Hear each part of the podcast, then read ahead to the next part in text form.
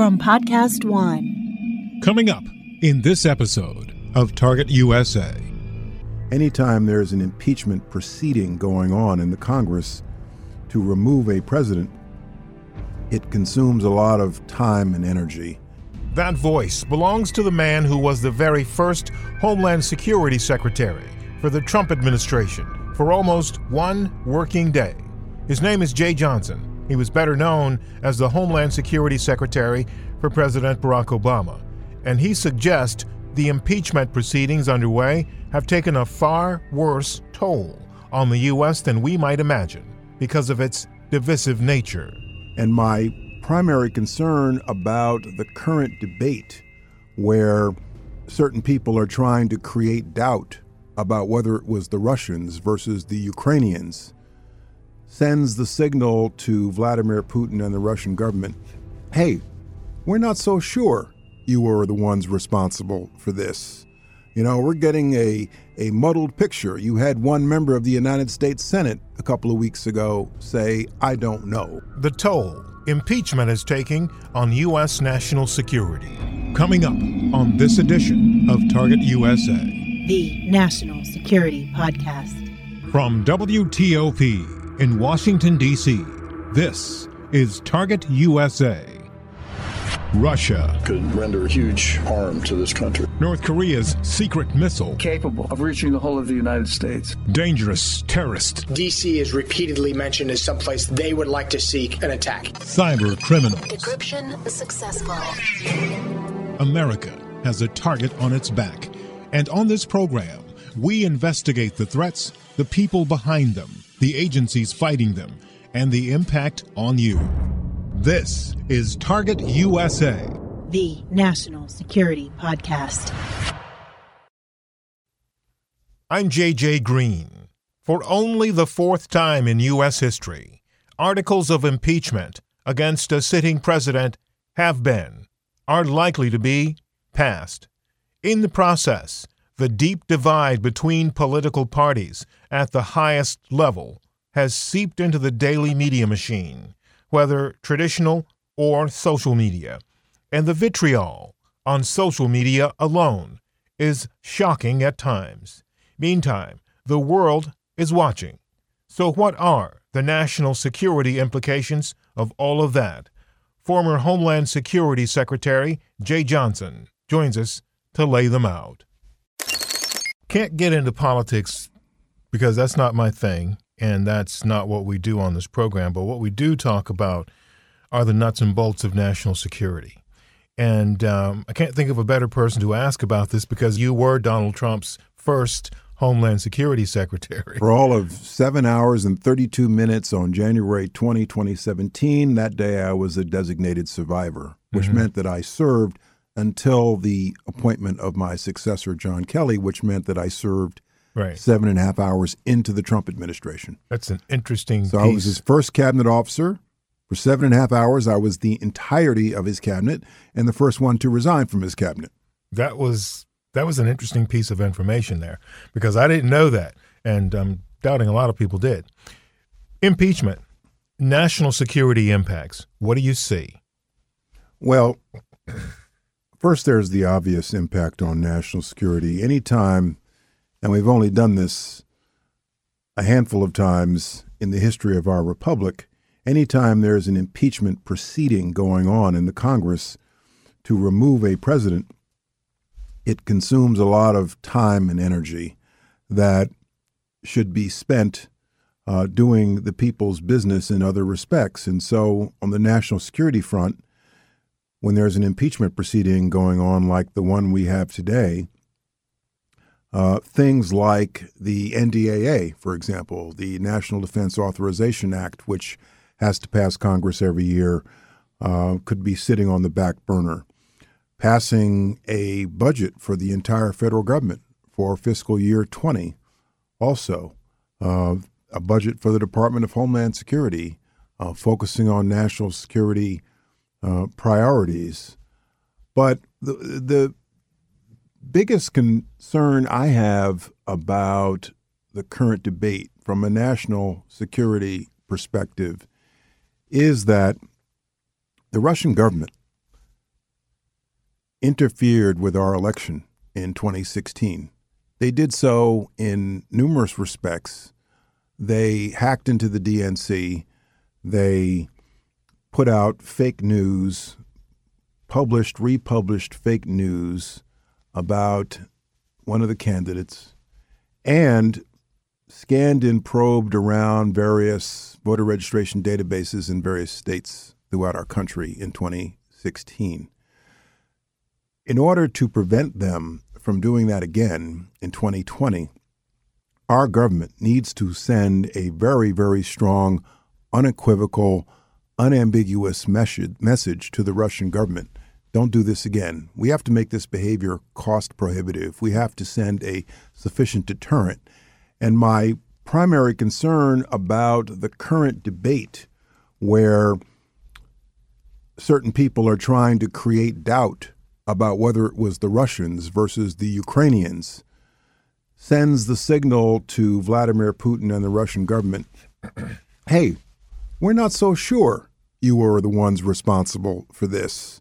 You know, we're getting a, a muddled picture. You had one member of the United States Senate a couple of weeks ago say, I don't know who did it. And that is exactly the type of message that I think Vladimir Putin wants to hear yeah. coming from our leaders here in this town that it's gray. Up until now, the message has been sent unequivocally from Republicans and Democrats to yeah. the Russian government. We know you did this. Don't think about doing it again. That message came first in my own statement issued on October 7th, 2016, with the Director of National Intelligence, Jim Clapper. It came from our intelligence community in January 2017. It came from the intelligence community in this Trump administration in unequivocal terms from the House and Senate intelligence committees. The Senate Intelligence Committee issued a very strong report condemning the Russians for what they did, chaired by Republican Richard Burr and the very, very detailed indictments by the special counsel, Robert Mueller, that by name identify those Russian officials who hacked into the DNC and who put out fake news. Mm-hmm. So when you're dealing with a nation state, we cannot erect a 100% foolproof defense, line of defense against cyber intrusions. We have to create sufficient deterrence to make the behavior cost prohibitive again. And my biggest concern right now with those who are trying to suggest that maybe it was the Ukrainians or hey, the Ukrainians did this too, it's muddling the message. And maybe they're getting into something that they don't realize could be a lot more harmful uh, to the U.S. than even what the Russians have already done by casting doubt on this and suggesting, giving Vladimir Putin an out. Is that what I hear you saying? Exactly. Right. So one of the things I remember, excuse me, very clearly from your tenure, and you mentioned it a moment ago with your 2016 joint statement from um, you and uh, DNI Clapper at the time. Um, and I think this was in the book The Apprentice, uh, if I remember correctly, uh, Greg Miller from the Washington Post. There are a couple of several representations of what took place you actually had a offered every state in the U.S. the opportunity to engage with DHS, yes, to build uh, a very resilient defense against any kind of um, uh, technical intrusion, intrusion yes. at the mm-hmm. time. Yes. And if I remember correctly, there were a couple of states that said, no, we don't need your help. And here we are now in this situation. And I'm wondering, looking back on that, I've always wanted to ask you that. What do you think about that moment? I think it was was it wasn't it Governor Kemp from Georgia? He was Secretary of State. Secretary at the. At the time. Yes. Yes, I remember. So he's governor now, but wasn't it he who said, "We don't need your help"? Um, and I'm yes, wondering. Did. Yes. So first, let's start with the good news. The good news is that in the run-up to the 2016 election, something over 30 states actually did come to the Department okay. of Homeland Security and seek our assistance. And we identified a number of vulnerabilities, nothing major, but we identified a number of vulnerabilities in working with state election officials helped patch the vulnerabilities. And I should add, since then, since the 2016 election, a lot of good work seems to be uh, seems to have been done with the states in conjunction with the federal Department of Homeland Security to improve the cybersecurity around their own election infrastructure. In August 2016, when we were becoming increasingly concerned about what the Russians might do to alter voter registration list or interfere with balloting, uh, I put out a message. I engaged every state election official across this country, and Mr. Kemp was probably the most vocal opponent to any federal assistance to state election officials. There were a handful yeah. who were against it, and he was the most vocal. Do you think um, they regret this now? Does anyone regret not fully taking on the full uh, full breadth of the resources that you were making available? Was that a mistake for all states not to be well, on board? A state election official, given what we know the Russians did and are doing, would regret that at their peril, at the peril of the voting public that they are supposed to be serving. You know, uh, this this is a you know, let's put aside 3 years ago. This is an ongoing threat to our nation. Well, that's where I want to get to first. Um, but, but but first, I wanted your perspective on that that moment in time, which to me was pivotal. You know, uh, just reading the histories, this was all after it took place because, you know, you weren't saying a lot about what was going on, but this was later seeing this. Does it strike you that some of this could have been avoided? Well, fortunately, we do not know of an actual intrusion into state okay. voter registration databases that had the effect of altering or eliminating voter registration. Right. As I say there, I do not know that. Right. In 2016, to get at your question, we were clearly facing some state level resistance to federal assistance in what traditionally has been the province of state and local officials, mm-hmm. that is, running elections. And as you may recall, in the late summer of 2016, seeing what we were seeing, I floated to state election officials the idea of declaring, which I had the authority to do, that election infrastructure is critical infrastructure in this country, such that it is a priority when it comes to the assistance the Department of Homeland Security provides. I got some pushback from that. We were in the midst of an election season, and Secretary Kemp and others, a few others, expressed opposition to it based upon a misunderstanding of what it is. Declaring election infrastructure, critical infrastructure, is not a federal takeover. It's not binding operational directives on the states. It's just simply saying if you ask, mm-hmm. we will prioritize giving you assistance. And so, either intentionally or otherwise, there was a misapprehension about what we were offering.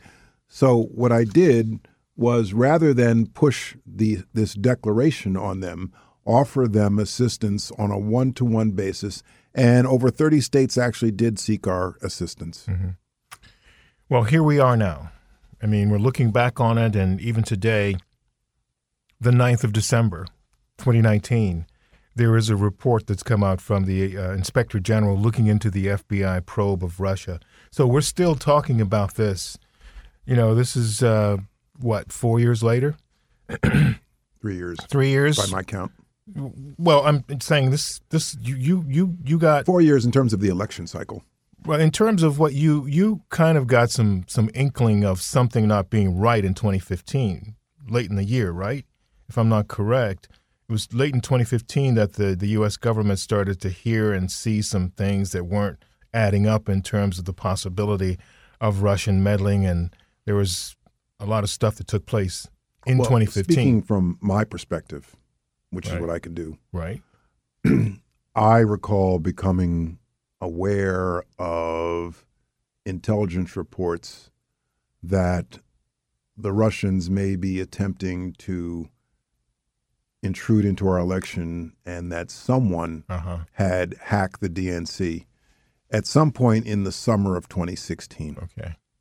And there was a rising tide of awareness in the course of the summer of 2016 that someone had hacked the DNC, that the someone was Russian, and that that Russian was a Russian government actor Mm-hmm. at the behest of Vladimir Putin, mm-hmm. such that by late summer, early fall, we knew we had to take action and say something to the American voting public. Okay.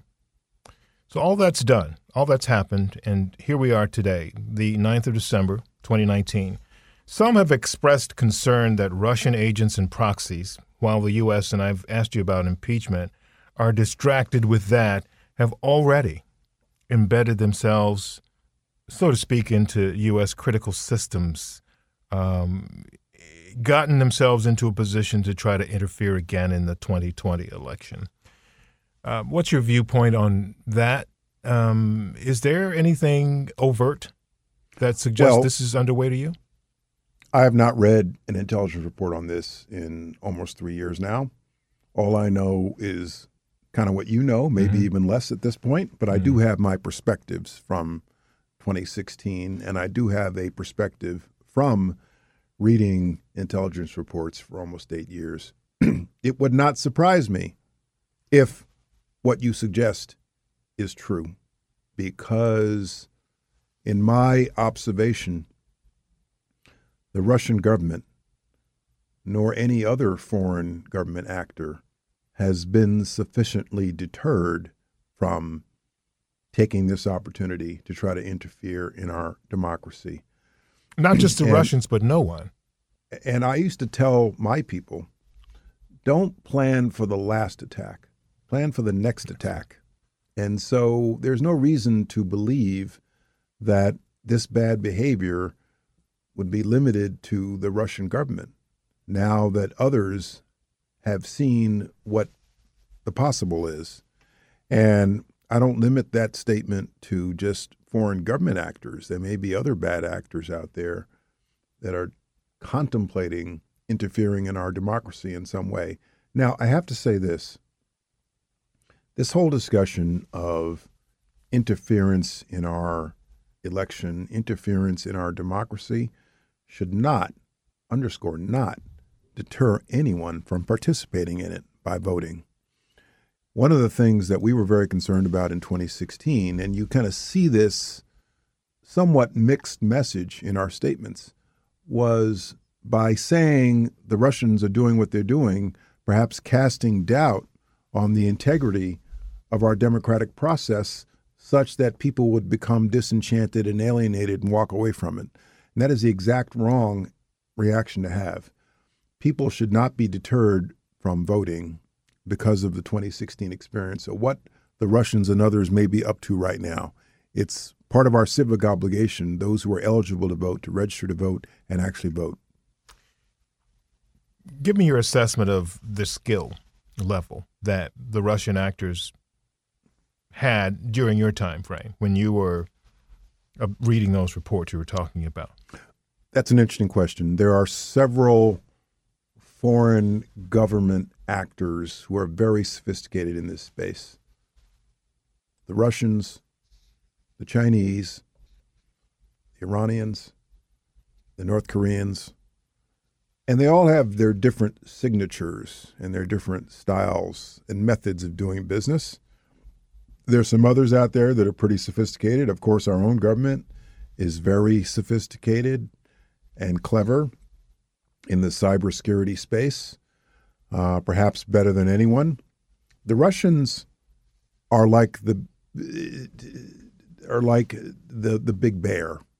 Um, they leave large footprints. It's almost as if they want you to know it was them, and that is their that seems to be their mo, their their style. and they're they're brazen about it. So I am concerned that though we know exactly what they did and how they did it to the point where we've named individuals in a criminal indictment in United States District Court here in this country, they have not stood down from making another attempt at interfering in our democracy. And they're not getting the right message that they need to be getting from our government on our behalf to protect the integrity of our democracy. You know, uh, a president takes an oath to support and defend the Constitution. Yeah. The president's principal obligation, aside from his oath to the Constitution, is to protect and defend the American people. And that includes protecting and defending their democracy yeah. as well. Yeah. You know, you're from a journalistic point of view and from my own point of view as a practicing journalist, that is one of the biggest questions out there now and has been since the beginning of this president's tenure is what is it about Russia? And nobody has been able to say definitively what it is, and I certainly don't expect us today to come to any conclusions about that today. But it's very clear that there is something different um, when it comes to Russia with President Donald Trump and a number of people, you know, and again, this is not a political program, but a number of people from both Democrat and Republican sides of the aisle have talked about sending this strong message to Russia uh, that hasn't really happened. And um, what you mentioned earlier, the question about certain people on the Hill um, saying maybe it wasn't Russia you know, sort of sort of helps that narrative. What do you think Russia, Putin, and his group are doing with all of this right now? Well, you know, it's probably not very hard to figure out this president. And in my observation, foreign leaders are figuring out this president. Mm-hmm. So, and I'm quite sure Vladimir Putin the former KGB agent, figured out this president a long time ago, perhaps before he even became president. How so? How did you do that? Well, you know, he he plainly, um, and this is not unique to Donald Trump. He plainly uh, likes to be flattered. Mm-hmm. I'm told that he likes to be told how different he is from President Obama. Um, and just to give you a, an example, of what I'm talking about. Right after the attack, the airbase in Pensacola, President Trump received a phone call from the king of Saudi Arabia. Uh, and I, that was a well placed call. It was a timely call because we can all imagine what candidate Trump would have had to say about that attack on our airbase uh, by a foreign national who was in this country as a candidate, we can all imagine what he had had to say. He's not had much to say at all, and I suspect it was because there was a one of the reasons perhaps is there was a very timely phone call placed by the, the king of Saudi Arabia to the president. Anything else you want to add or talk about today that we haven't engaged on? Just it's JJ, it's always good to talk with you. We did this a number of times while I was Secretary of Homeland Security. And just to go back to what we were talking about before, we're in a very difficult, tense situation right now. And a large part of the public, including maybe even some of your listeners, are, are disenchanted with what's happening in Washington right now. Um, but it's doubly important that Americans not turn away and that they participate in their democracy. Um, if you don't like what's happening, this is a democracy. There is an opportunity for change every two, every four years. That was former Homeland Security Secretary Jeh Johnson talking with us about the national security implications of impeachment. Coming up in our next episode. Read Graham Allison's book, Thucydides' Trap. That's Radek Sikorski a former noted journalist and distinguished statesman from Poland who was at one point the defense minister. He's now the head of the EU delegation in Washington, with a bit of advice for the U.S. when it comes to dealing with China. Thucydides was an Athenian historian and general. His history of the Peloponnesian War recounts the 5th century BC war between Sparta and Athens. And he wrote, It was the rise of Athens and the fear that this instilled in Sparta that made war inevitable. Such rivalries uh, usually get out of control, and um, uh, and this one mustn't because it would just be too dangerous. The impending face-off between the U.S. and China, and of course, all of the key issues between the U.S. and the European Union. Coming up on our next episode of Target USA. In the meantime, thank you for listening. If you have any questions or comments, send me an email at jgreen at WTOP whiskeytango.com. That's the letter J, the color green, one word, at whiskeytangooscarpapa.com. That's jgreen at WTOP.com. Also, subscribe to our podcast and follow us on Twitter at TUSA Podcast. That's at Tango Uniform Sierra Alpha Podcast. And check out our newsletter. It's called Inside the Skiff, and you can sign up at WTOP.com slash alert. I'm JJ Green, and this is Target USA, the National Security Podcast. We are deep into this year's NFL season, and everyone wants to know who will be coming out on top. Am I right?